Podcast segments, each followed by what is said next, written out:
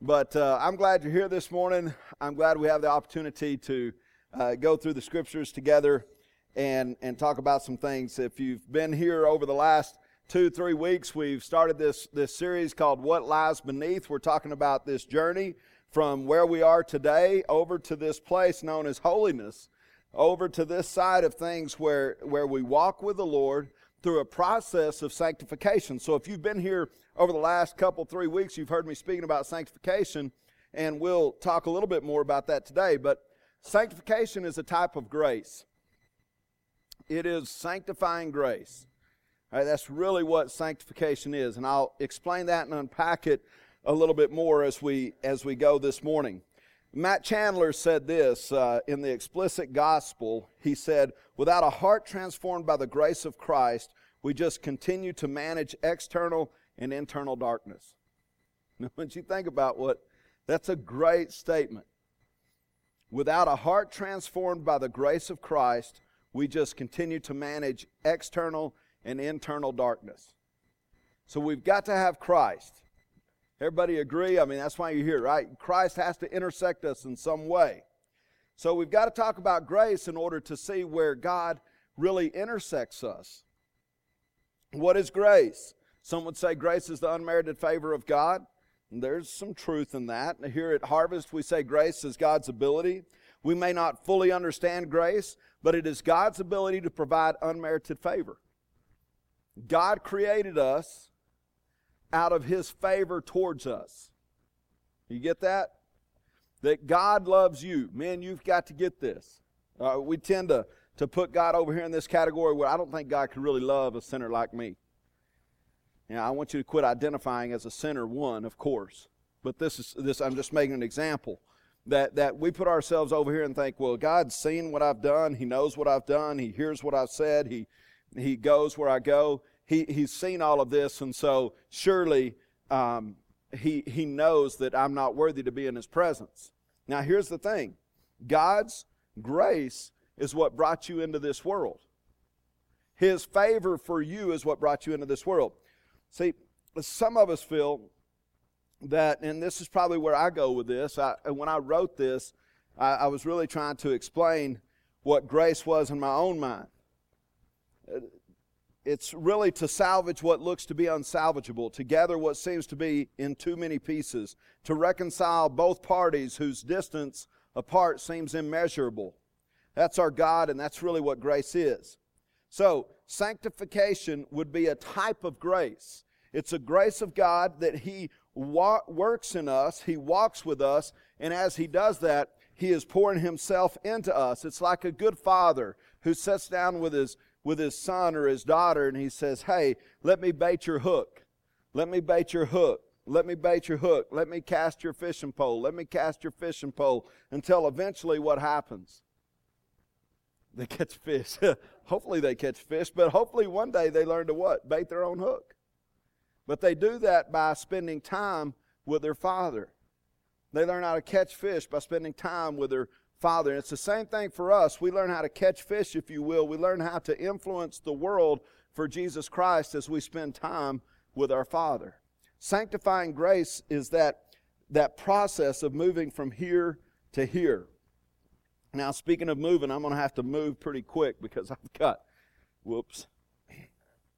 So we started off this series with this scripture, 1 John chapter 2, verse 15. Do not love the world, nor the things in the world. I explained that that word love there is agape. And agape is the God given love. So what he's saying is don't exchange your love of God for the things of the world. Don't, don't let that happen. If anyone loves the world, the love of the Father is not in him. For all that is in the world, the lust of the flesh, the lust of the eyes, the boastful pride of life, is not from the Father, but it is from the world. And the world is passing away, and also its lust, but he who does the will of God abides forever. So the world is passing away, its lust is passing away. The things that you purchase, the things that you buy, the Fords that you drive, the Chevys that you drive, some die before the others, but they're all passing away. So spend your time with the one who's eternal. It just makes sense. Worldliness is not so much a matter of activity as attitude. Worldliness not only affects your response to the love of God, it also affects your response to the will of God. And so, because of that, the world is passing away. let's do the will of God forever. So as we participate with God, then we start sowing eternal seeds. And that's the way it goes. And so this kind of goes back to the parable of the sower. You remember that? The more sow that is seed, the more sow that, or the more seed that is sowed, the more seed is given. You can never run out because God is infinite. He never runs out. So we talked about the lust of the flesh, which is self gratification. We talked about the lust of the eyes, which is greed. We talked about the boastful pride of life, which is comparison. And the reason why I brought those up, and I feel like the reason why we, we needed to start there is just so that we can see sin has these categories. And, and as we walk through life, if we're not careful, those categories are kind of like that revolving door. And there's a new category that swings around in front of us that gives us temptation or offers us temptation. And so we talked about how Jesus walked through each one of those categories in his own life. And for us, as we walk through those and as we gain strength, as we walk with the Lord and He strengthens us, then eventually we're able to walk away from temptation. As a matter of fact, eventually you'll come to a place in your life where you attempt to avoid it. It's just the truth. I better not go down that street. I better not make that phone call. I better not open that page. You see what I'm saying? Eventually, God strengthens us where we recognize those categories of sin, if you will the boastful pride of life, the lust of the eyes, the lust of the flesh. And so that is uh, participating with God in sanctifying grace, sanctification. Now, if we have uh, sanctifying grace, uh, I, I put in here that it comes from the Latin word sanctus, which means holy, and, and F I C A R E, which means to make. So the process of making one holy. So here is sanctification. I've been doing this illustration. There is the muck, the mud, the stuff in you, right, that the world has given, has offered, the temptations, the columns. And then as we walk with the Lord, He does this, right? He pours Himself into us. And you're going to hear about water here in the next couple of weeks and the importance of water. How God is, has really assigned Himself um, to illustrate to us the cleanliness and the holiness of pure water. He pours Himself upon us. I mean, I can give you a great example. So, uh, what's the next step after salvation, generally? Baptism deals with water, right? Uh, Psalm 1 deals with water. We'll, we'll go down that later, but it's, it's a purification process. This is what's happened over the years as we've, as pastors, preachers, churches, oftentimes we go after the sin and after those sin categories instead of going after God and teaching people to go after God. As you go after God, here's what happens. You get strong by walking with your Father. You know His strengths, you know your weaknesses, and where you're weak, He is strong. It, it, it's really a, a different type of perspective on how God works with us and works in us men to overcome the temptations in life. So, I want to continue in that today. And today, moving on from sanctification and moving towards sanctification. When I say moving on, you're going to see why I say moving on, and I'm going to say moving to here in just a moment. But I want to show you an illustration here. Sanctification is sanctifying grace. But there are a couple of graces that come before sanctifying grace. The first one is this one. And please, prevenient.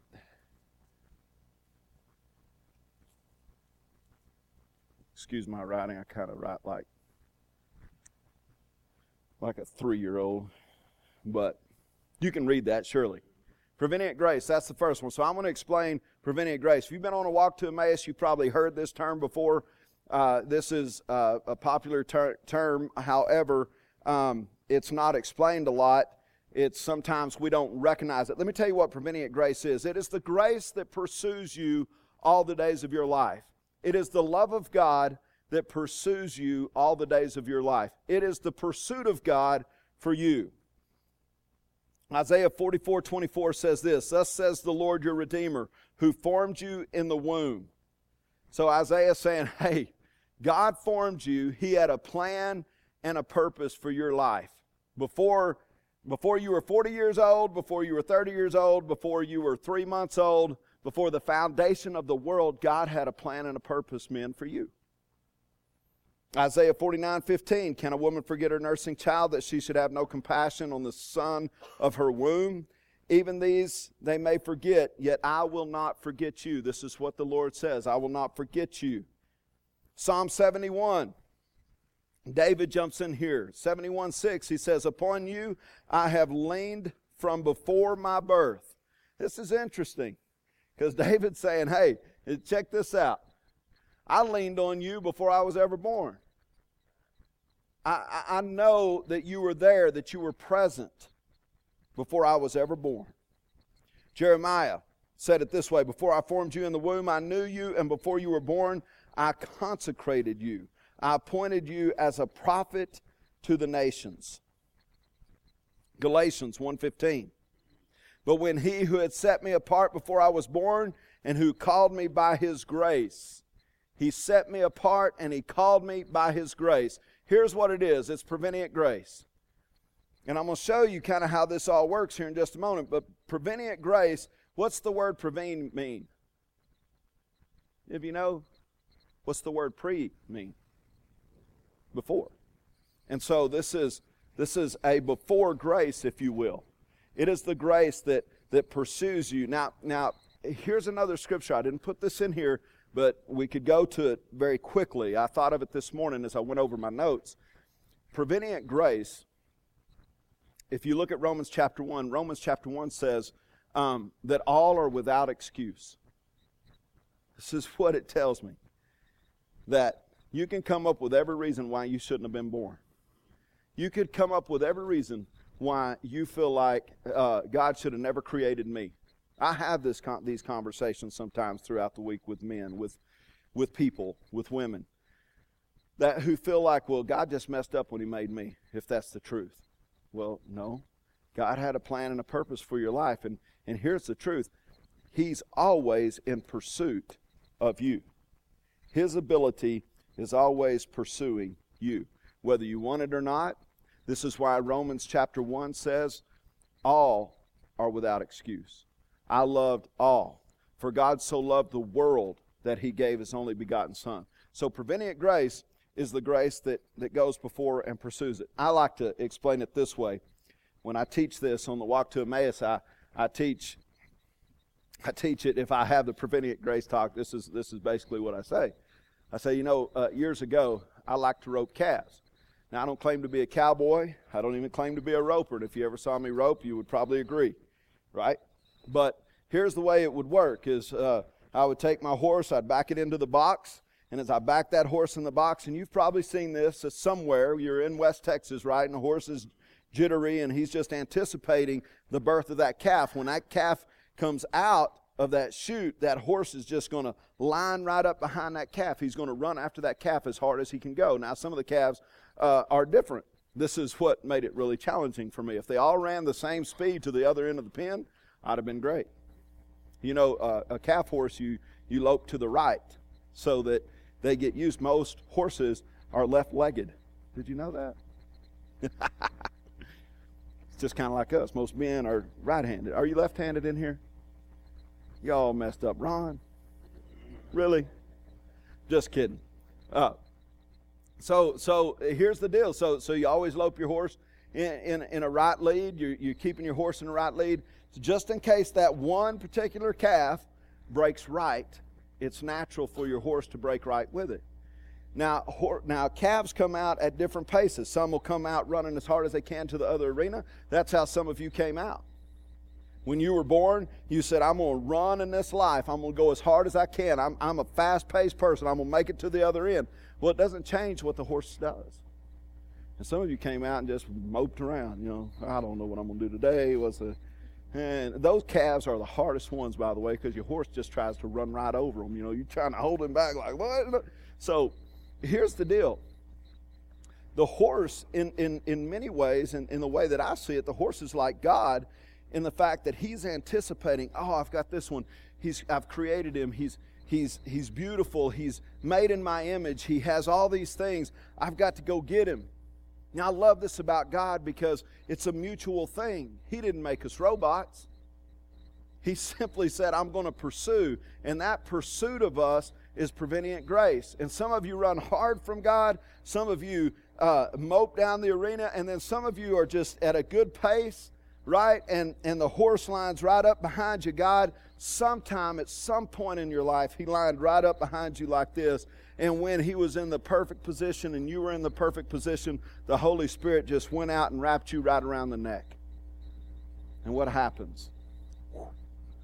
Well, they don't really prefer you do this anymore, but I was taught that you pitch the slack over the back of the calf, and then that, that way, the, the anyway, it subdued the calf a little bit more when he when he came over. And uh, they, the animal rights have kind of they prefer you pitch your slack to the to the right of the calf. But anyway, you know, and just kind of turn him around. Some of us, though, right, we needed to be cranked over backwards and let our head hit the grounds pretty hard. And this allowed God to come up and, in some ways, tie us or uh, uh, really begin to show us who He was, that He is our master, but He's also our Father. When you think of the calf and the calf gets up and he's still on the end of the rope, what's he doing? He's not facing this way anymore. He's facing this way. He's facing he's facing you. And this is how we are. Sometimes, uh, uh, for some of us, uh, we have to have the slack, if you will, pitched over our back. But for some of us, we just turn around and say, Oh, yeah, this is what I was created for. Here you are, Lord. I love you, God. But it's up to us to make that decision. Some calves will kick and strain and fight as, as they're tied with the Holy Spirit, if you will. They'll kick and fight and kick out and want to get back up. By the time they come off the rope, they run down to the other end of the arena and, and, and they fight and they battle and they fight and they battle. But it doesn't matter. When they come back through the chute or, or wherever they are, the horse's job will never change. It will always be in pursuit of those calves. That's what a calf horse does. And that's what the Lord does in us through this prevenient grace. You can run, you can hide, you can fight His Holy Spirit, you can fight what He's trying to do for you, but through this prevenient grace, He will always pursue you. Till the very end, He is in pursuit of you. Which leads us to another type of grace.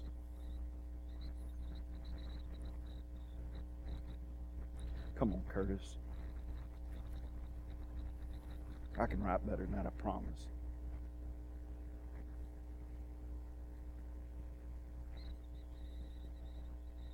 Maybe not. That leads us here. Leads us to this justifying grace. Now, justifying grace simply means that.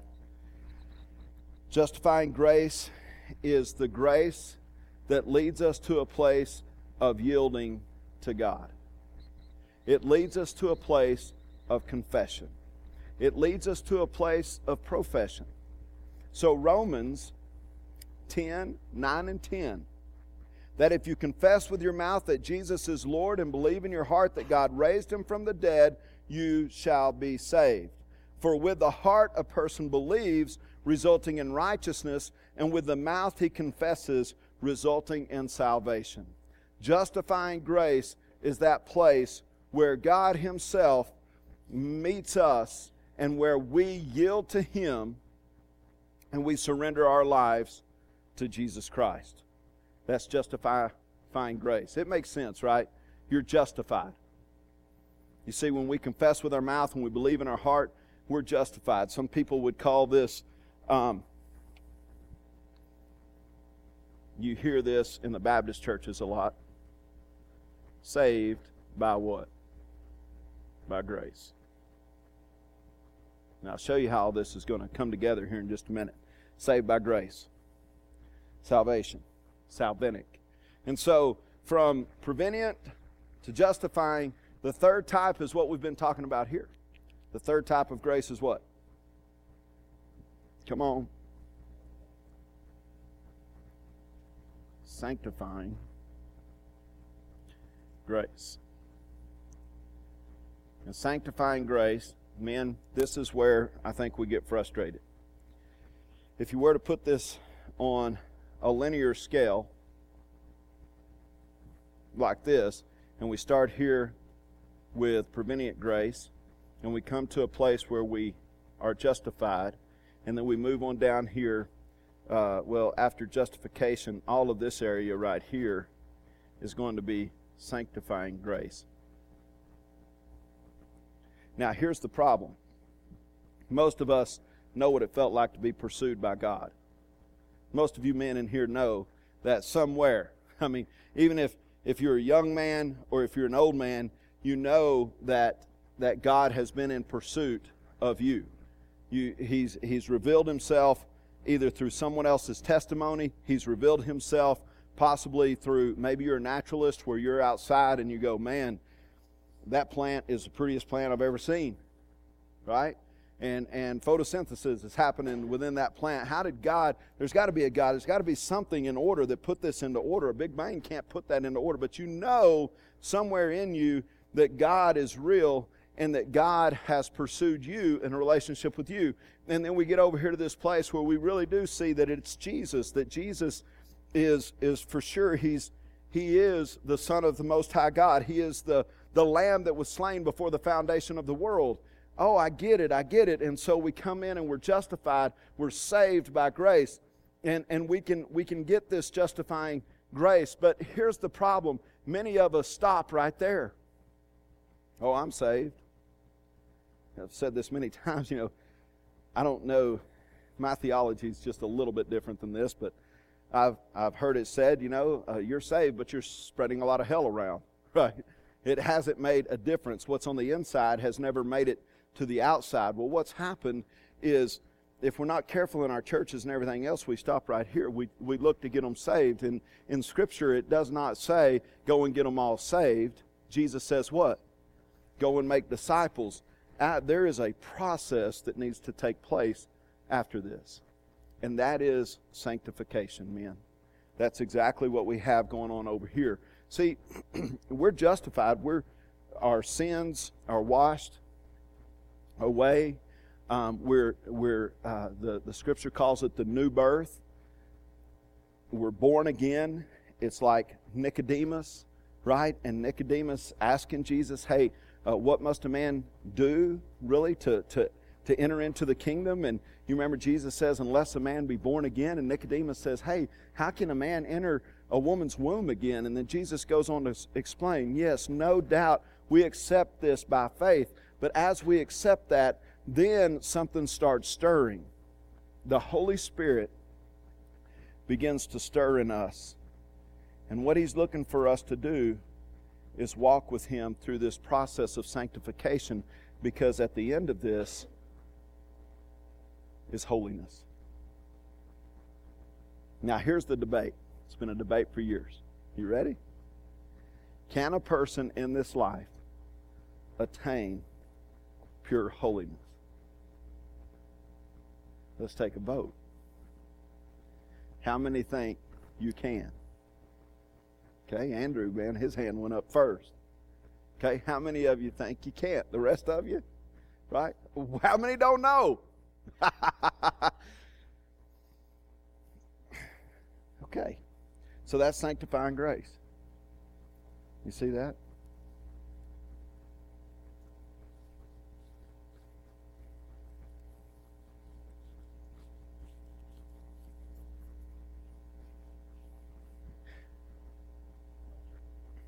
Adi, you're not going to stay and give us the answer?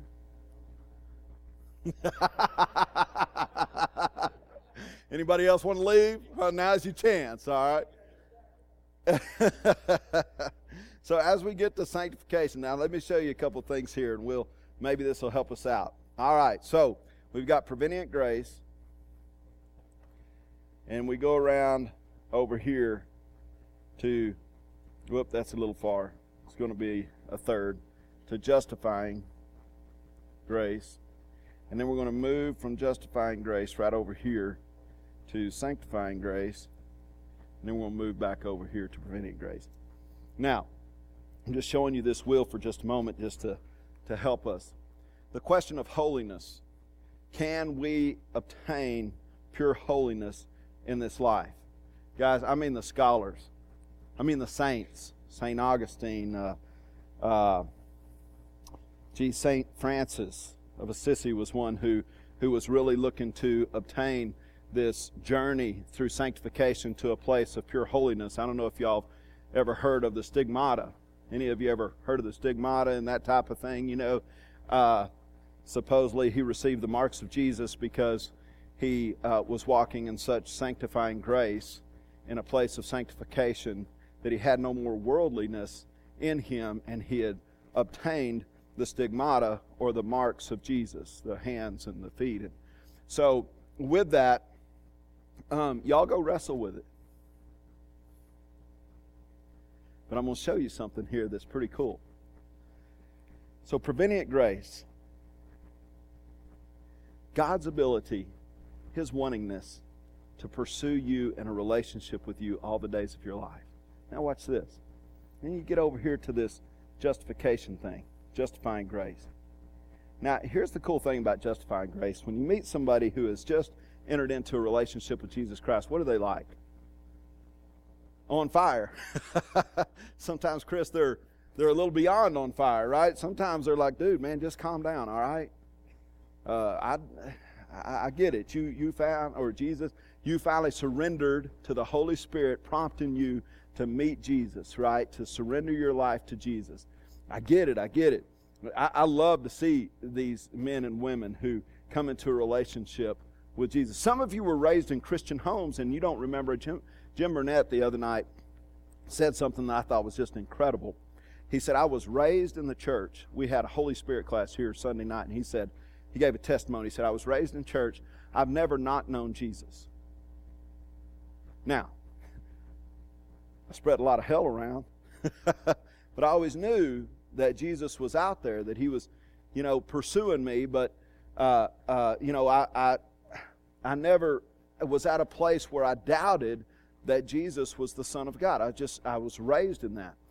But and that's that's wonderful. Sometimes people like that, their passion happens through the sanctification of walking with the Lord, and they become more and more passionate. By the way, you cannot walk with the Lord and not become more passionate.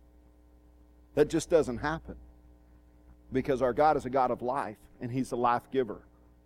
And so as we walk with the Lord, your passion will grow. It doesn't mean you, don't, you won't still have hills and valleys. Not at all. Life still throws some terrible things at us. But, but you will grow in your likeness of Christ. This is why Jesus said, Be perfect as I am perfect. The Lord says, Be holy as I am holy. All of those statements and things, He's saying, Hey, uh, He's never going to, He doesn't want you to doubt that you cannot become holy in this life. You hear me? He, he doesn't want you to think you can't. Can you fully become holy in this life? Like I said, that's been debated. However, it would be the Lord's will. Let me tell you what the Lord's will is. He said it Be holy as I am holy, right?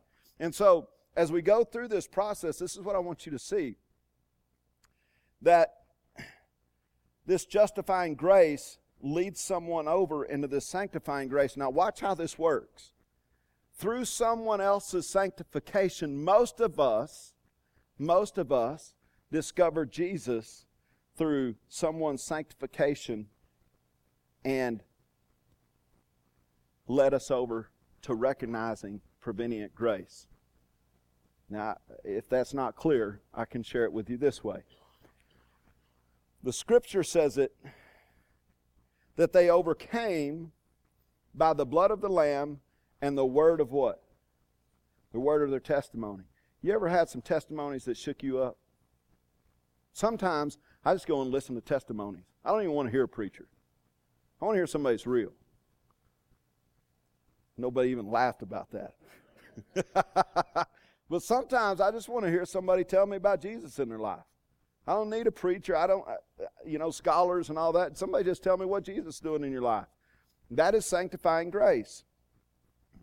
Out of the heart, the mouth does what? It speaks. As Jesus grows in our heart, you begin to hear people speak about that, and that's really a process of their sanctification that oftentimes leads people to recognize this grace at work in their life. And it leads that person over here to a place of justification. And it makes this wheel, and this wheel just keeps turning and keeps rolling and keeps throwing ministry out. That's how, that's how Jesus intended. That's how the Lord intended it to work in our lives, man. So, in this whole process, watch this. In this whole process, this takes cities, countries, nations, if you will. I know it's all starting to conglomerate here. And eventually, the world. Jesus says, Go into all the world. As this wheel spins, this is what he does. This is his process of his ministry happening. And, and the cool thing about this is it's not as the Jews supposed, and it's probably not as you suppose. Sometimes it's not even as I suppose. How does, how does God do this? And Mother Teresa's. People who understand the greatest among you will be what? The servant of all. The, the people who, it, it, when cities and countries and nations and the world is, I said the word, the world,